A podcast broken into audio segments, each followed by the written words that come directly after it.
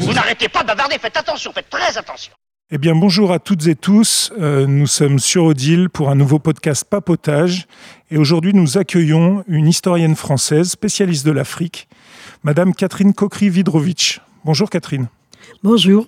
Alors, on peut s'étonner de la présence d'une grande historienne comme vous par ici. Que faites-vous à Monceau, Madame Kokri Eh bien, je suis venue faire une conférence à des élèves de classe terminale euh, ce que j'aime beaucoup faire pour les informer un peu sur euh, l'histoire de l'esclavage, de l'esclavage africain, puisque je suis spécialiste d'histoire africaine. D'accord. Comment les élèves ont réagi? Mais Ils étaient très attentifs. Ils étaient, je sais pas, 30, 25 ou 30. Et en général, vous savez, les, élèves, même dans des lycées euh, réputés pas faciles ou difficiles, ce qui m'est arrivé, quand on leur raconte des choses qu'ils ne connaissent pas, ils sont très intéressés. J'ai donc euh, apparemment ils m'ont posé aussi des, des, questions astucieuses, intelligentes. Pas assez parce que j'ai un peu trop parlé, mais je crois que ça s'est bien passé. Pourquoi le sujet de l'esclavage est encore un sujet à traiter en profondeur aujourd'hui? Ben, C'est un sujet, euh, bizarrement, l'esclavage est un phénomène, un processus qui existe euh, probablement depuis les débuts de l'humanité et qui a été enfoui euh, loin dans les mémoires pour des raisons diverses. Euh, en particulier en France, euh, disons que les descendants d'esclavagistes n'avaient pas envie de se rappeler qu'ils avaient des ancêtres qui avaient pratiqué le, commerce des esclaves. du côté des départements outre-mer, c'était plutôt le, le fait qu'on leur avait souvent inculqué qu'être esclave, c'était honteux, donc ils n'avaient pas envie de raconter que leurs ancêtres étaient esclaves. Et du côté africain, où il y a eu des chefs euh, politiques, euh, commerçants, qui ont, euh, qui ont trouvé que ce commerce était intéressant aussi et, pour eux.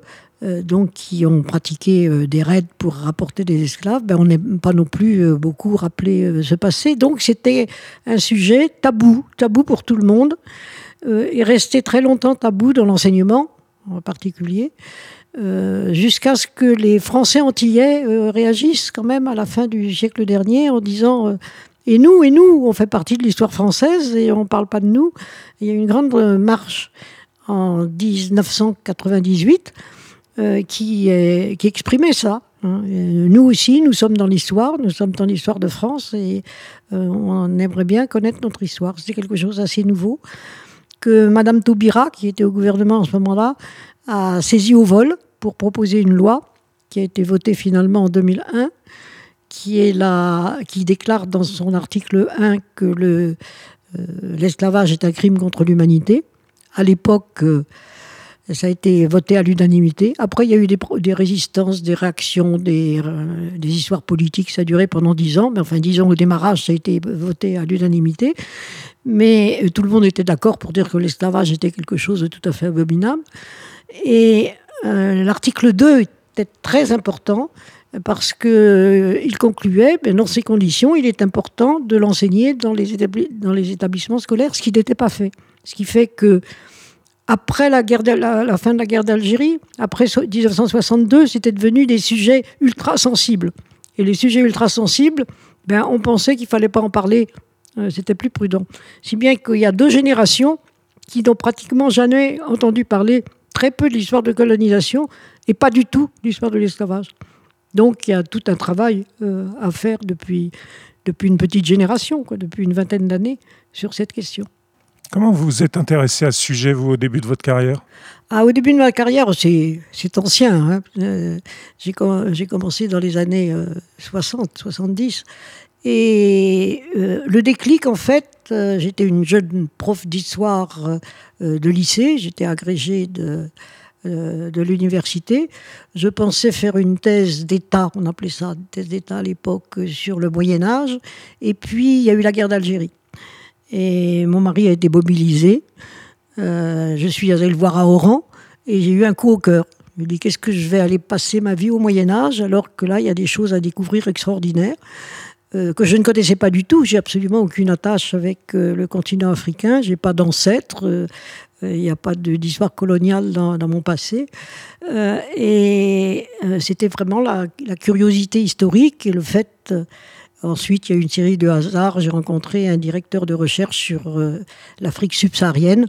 Et je me suis dit, bah, l'Afrique subsaharienne, c'est aussi bien en Afrique que l'Afrique du Nord. Et donc, je me suis spécialisée en, histoire africaine subsaharienne. Et j'ai jamais regretté parce que c'est une ouverture sur le monde formidable. Comment euh, vous évaluez le, positionnement de l'État français aujourd'hui par rapport à, son passé justement colonial? Ah ben ça commence à changer, ça commence euh, euh, justement c'est une évolution de ce siècle, mais c'est très empoisonné, disons, par des souvenirs contrastés et des mémoires contradictoires sur l'histoire de la colonisation. Alors, euh, dans les années 2000, justement, il y a eu des querelles euh, euh, incroyables, y compris chez les historiens, hein, parce que les historiens ont des idées politiques comme les autres, qui parlaient en particulier des, aspects positifs et des aspects négatifs de la colonisation, c'est-à-dire avec un jugement moral. Euh, l'historien ou l'historienne euh, comme moi, bah, bien sûr, j'ai mes opinions euh, politiques. Hein. je suis contre la colonisation. J'étais, si j'ai choisi le sujet, c'était effectivement que j'étais anti-colonial. Mais l'historien ne cherche pas à juger. L'historien cherche à comprendre comment et pourquoi ça s'est passé. Et je suis absolument convaincu que tant qu'on ne sait pas comment et pourquoi ça s'est passé, on ne dit que des bêtises parce qu'on on a des idées toutes faites et beaucoup des idées toutes faites euh, en France résultent précisément de cette ignorance fondamentale euh, sur ce pan de notre histoire qui n'a pas été enseigné pratiquement euh, pendant deux ou trois générations. Euh, avant, c'était de l'histoire coloniale, c'était l'épopée coloniale. Euh, c'était une façon d'enseigner l'histoire euh, à sa façon de l'époque. Puis après 1960, c'était rien du tout. Et puis depuis les années 2000, il y a beaucoup de choses qui sont faites et beaucoup de, de, différences, disons, dans les positions idéologiques et politiques. Et c'est ça contre lequel les historiens essayent de, euh, combattre pour euh, essayer de restituer euh, autant que possible les raisons pour lesquelles, d'une part les mais enfin, écrire de l'histoire, c'est pas seulement raconter l'histoire, c'est chercher à comprendre pourquoi elle s'est passée comme ça et pas autrement. Et c'est ça qui est passionnant dans le, dans le métier d'ailleurs. Et c'est pourquoi il y a beaucoup de discussions. Aujourd'hui, il y a des concepts qui font polémique, celui de repentance, celui de réparation aussi. Euh, les politiques euh, euh, s'en emparent parfois pour le, contrer, pour le demander parfois. Quelle est votre position par rapport à ça? Alors c'est l'exemple même de l'utilisation politique de mots qui mettent des, j'allais dire, qui mettent les historiens et les historiennes en colère. Il n'y a pas de repentance. je n'ai pas à me repentir euh, personne n'a à se repentir de ce qu'ont fait euh, euh, les gens il y a un certain nombre de générations. On, a son jugement, on pense que l'esclavage c'est très mal, on pense qu'ils ont eu tort. À l'époque, ils pensaient. Alors c'est ça qui est intéressant aussi en histoire, c'est qu'il faut essayer de reconstituer quelles étaient les mentalités à l'époque. Alors les mentalités au XVIIe et au XVIIIe siècle en France, c'était que faire la traite, le commerce des esclaves, c'était normal. Alors il y avait toujours quelques personnes qui étaient opposées. Euh, il y a toujours ceux qui voient euh, les travers. Mais disons que l'opinion publique euh, trouvait ça tout à fait normal puisque c'était profitable. C'était ce qui était un des commerces les plus rentables de l'économie française internationale. Et si on ne met pas en état toutes, toutes ces données, on ne comprend pas pourquoi justement pourquoi ça paraissait normal. Et pourquoi tout d'un coup, à partir du XVIIIe siècle, avant, il y avait quelques opposants, mais pas beaucoup. Mais euh, disons côté, côté Occident, à partir du 19e siècle, du 18e siècle, il y a un certain nombre, et du siècle des Lumières, un certain nombre de philosophes d'abord, et d'autres disent ben, l'esclavage, c'est pas bien. Donc là, euh, la notion morale est intervenue. Euh, mais disons que pour l'historien, euh, c'est pas le propre principe, c'est pas la, repentance. Cet argument de repentance, il a été repris et amplifié au moment de la, campagne électorale du président Sarkozy, qui n'était pas encore président à l'époque, et qui disait tout, ce qui est parlé de colonisation, c'est de la repentance. Ben non, parler de colonisation, c'est écrire, de l'histoire. Écrire de l'histoire, c'est pas se repentir. C'est pas parce qu'on l'écrit que qu'on l'excuse, on l'explique. C'est tout à fait différent. Donc, les termes de repentance, moi, je le rejette, rejette absolument. Ça ne me concerne pas, si vous voulez. Euh, en tant que, spécialiste, que, euh, chercheuse. Je suis engagée. je ne suis pas militante dans la mesure où je suis, je suis sans parti et je ne cherche pas à convaincre. Euh, je cherche à expliquer et je pense que la connaissance, justement, permet aux autres de, convaincre, de, de, les aider à comprendre. C'est ça mon, objectif. Alors évidemment, j'ai essayé de d'expliquer que euh, la colonisation et l'esclavage, ça a été un système économique extraordinairement profitable, euh, qui a permis d'accumuler beaucoup de richesses qui étaient dangereux aussi. Enfin, il y avait des tas de, des tas d'à côté, mais que euh, il faut comprendre pourquoi finalement une conscience s'est établie tardivement pour dire ben, que c'était mal justement. Et ça, ça n'apparaît pas avant, euh, disons, la deuxième moitié du siècle des Lumières, le XVIIIe siècle. Donc c'est ça qui m'intéressait, si vous voulez. Et ce qui m'intéressait beaucoup aussi à partir des années 2000, bah, c'était un sujet, euh, j'allais dire un sujet neuf. Alors l'esclavage euh, n'est pas un sujet neuf du tout, mais c'était un sujet pas connu du tout dans l'historiographie.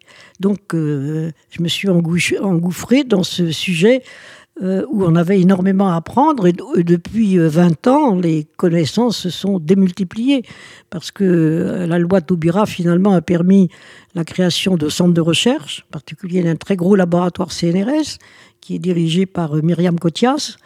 L'idée de faire des fondations dont est née la, Fondation pour la mémoire de l'esclavage. Et tout ceci s'est développé depuis, ben, depuis 20 ans. Euh, avant, il n'y avait pratiquement rien. il y avait quelques isolés qui avaient écrit euh, un ou deux ouvrages, mais c'était très rare.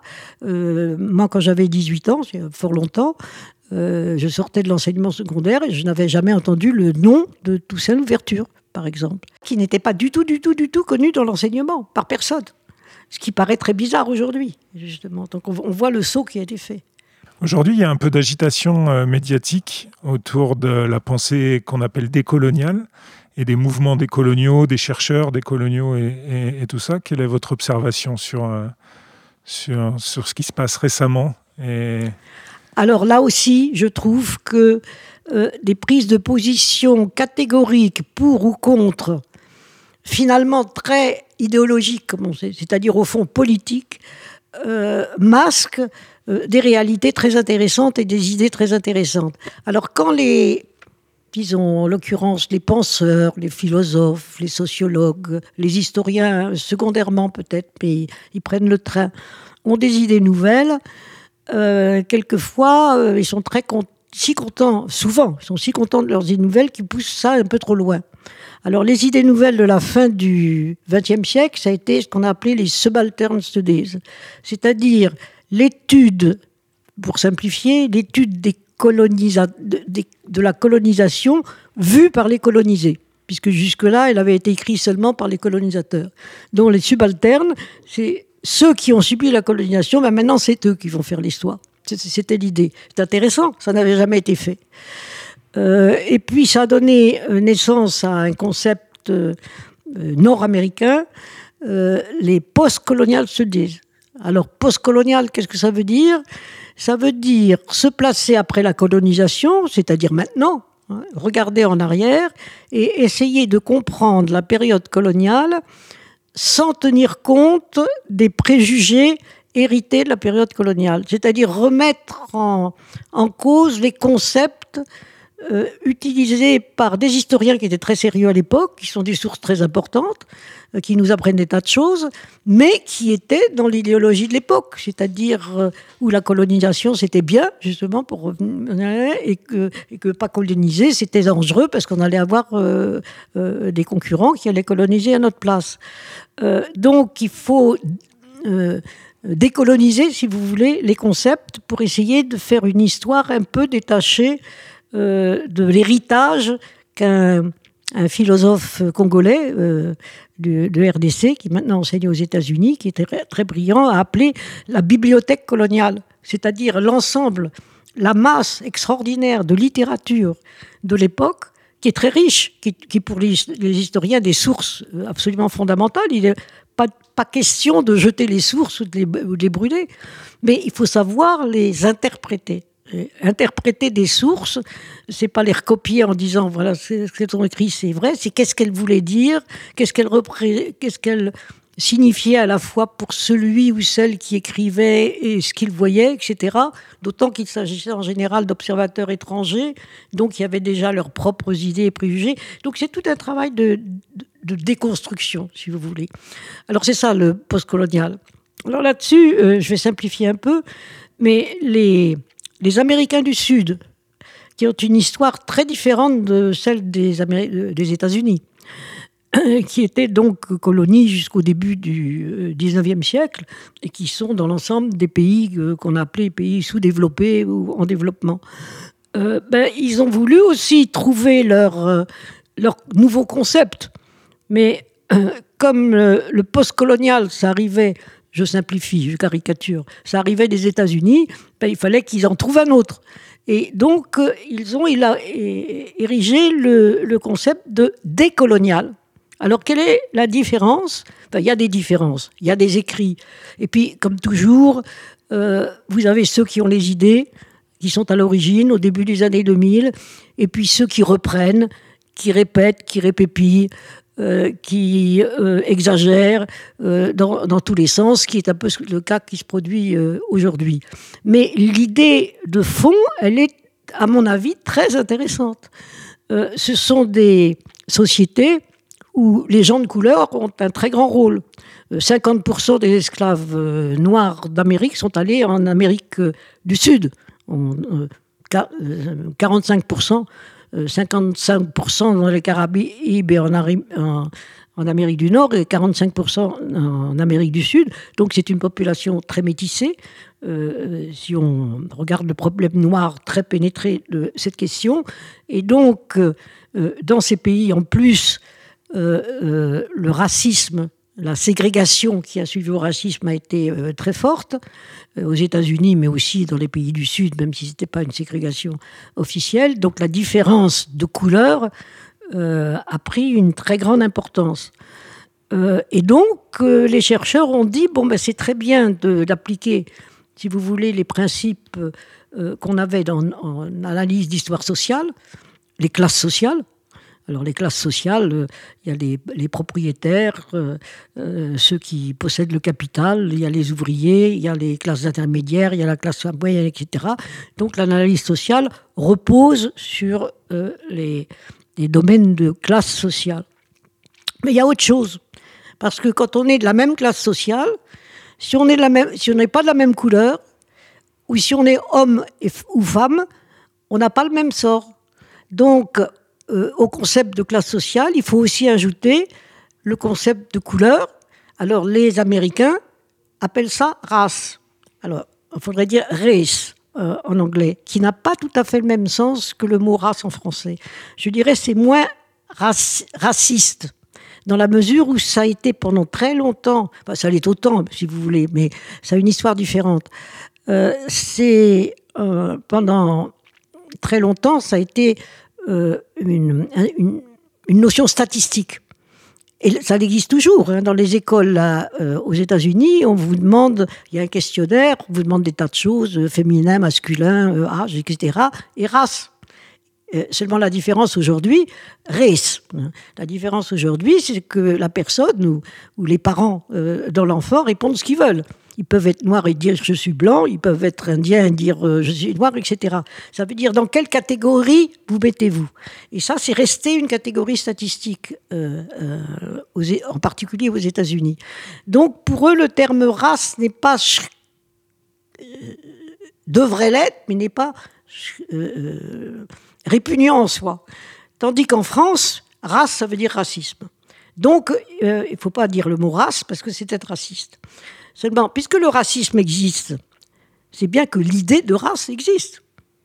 Le fait est idiot, les généticiens ont, découvert que la, société humaine, c'était une, c'est une espèce, que les races, ça n'existe pas, que les races, ça n'existe que si on les fabrique. Et ça d'ailleurs été ce que voulait Hitler. Il voulait fabriquer une, race aryenne blonde aux yeux bleus en ne faisant faire des enfants que par des parents blonds aux yeux bleus. Bon, heureusement qu'il n'a pas réussi, ou, très peu, mais enfin ça a existé. Mais ça existe pour les races de chiens, ça existe pour, euh, pour le bétail, mais ça n'existe pas pour les humains. Et en plus, c'est défendu. Euh, euh, donc, dire que le mot race peut être exclu, personnellement, ça me paraît une erreur dans la mesure où il est utilisé et où il, exprime quelque chose, à condition, d'accord, de mettre des guillemets. Et puis, en France, on pourrait trouver autre chose, euh, origine culturelle, euh, trouver une périphrase, si, le mot. Mais les, politiques, en particulier, euh, s'accrochent au terme pour s'injurier de façon épouvantable, y compris euh, dans le monde ou dans euh, différents hebdomadaires, en se traitant de racisme ou d'antiraciste, parce qu'ils n'ont pas compris en réalité ce que nous, les historiens, lisons en permanence. D'abord que le mot race était constamment utilisé dans la colonisation française, les colonisateurs l'utilisent tout le temps, euh, qu'aujourd'hui il y a encore, hélas, parce qu'il ne devrait pas, pas mal de gens qui pensent race, et que par conséquent, il faut étudier le phénomène, euh, quel que soit le nom qu'on lui donne. Euh, alors, ceci, je passe sur les excès des uns comme des autres. Il y en a du côté des, des anti-races comme il y en a du côté des euh, pro-races. On ne peut pas tout expliquer par la couleur de peau. On ne peut pas tout expliquer par euh, le, genre de la personne. Mais il ne faut pas être idiot pour comprendre que si on est euh, une jeune femme de couleur dans une banlieue défavorisée, on aura plus de mal à trouver un studio à louer euh, que si on est un jeune homme blanc de classe bourgeoise. C'est ça que ça veut dire, tout simplement. Donc ce sont des facteurs qu'il faut étudier aussi. ça, c'est mon avis. Et mon avis n'est pas tellement partagé en ce moment parce que les gens sont très excités. Oui, il y a une polarisation du débat public, mais justement, là, vous venez d'évoquer euh, les concepts de race, de genre, de tout ça, et, plus ou moins le concept d'intersectionnalité. Comment vous pouvez expliquer que les mouvements décoloniaux, euh, le postcolonialisme ou, ou même l'intersectionnalité fait aussi peur aujourd'hui? Alors là, je pense que c'est une, position très conservatrice, euh, voire réactionnaire, de refuser, de penser, de ne pas parler d'un problème fait qu'il n'existe pas. Ne pas parler d'un problème fait qu'il existe encore plus, à mon avis. Et le rôle de l'historien, c'est justement de, euh, de décoincer de dire ben non, il faut y penser, il faut y réfléchir, il faut poser la question, il faut discuter. Alors évidemment, les accusations disant que les, les universités sont bourrées de gens qui euh, euh, enseignent le décolonial, mais c'est complètement farfelu. Moi, j'ai été 40 ans à l'université Paris, de Paris-Jussieu, Paris Diderot, Paris 7, qui était considérée comme une université euh, mal pensante, hein, comme Paris 8. Euh, je, ne crois pas avoir connu peut-être, je ne sais pas, sur des centaines d'enseignants, un ou deux qui étaient excessifs dans ce genre-là. Alors, chez les étudiants, euh, je dirais, moins ils ont appris, plus ils sont débutants et plus ils disent de sottises. Mais c'est vrai, c'est normal, c'est parce qu'ils n'ont pas encore appris. Euh, et on est là pour leur apprendre. donc c'est vraiment, c'est vraiment délirant. Enfin, je veux dire, c'est j'aurais tendance à penser que c'est un petit peu dans le cadre des préparatifs d'une campagne euh, pré-présidentielle, quelque chose de genre-là. Enfin, ça n'a rien à voir avec le savoir historique. Alors, euh, la, la, venue d'une historienne de haut niveau comme vous ne va pas sans un agenda très serré. On va devoir arrêter là. Je vous remercie beaucoup, euh, Madame Kokri-Vidrovitch, de, de, nous avoir consacré ces, ces quelques minutes à papoter euh, je vous dis au revoir et merci d'être venu partager un peu votre savoir à Monceau. Merci, merci. Je crois que j'ai un peu trop papoté. non, non, c'était très bien. Eh bien, merci à toutes et tous d'avoir suivi ce podcast. Euh, je vous dis à bientôt pour un nouveau papotage.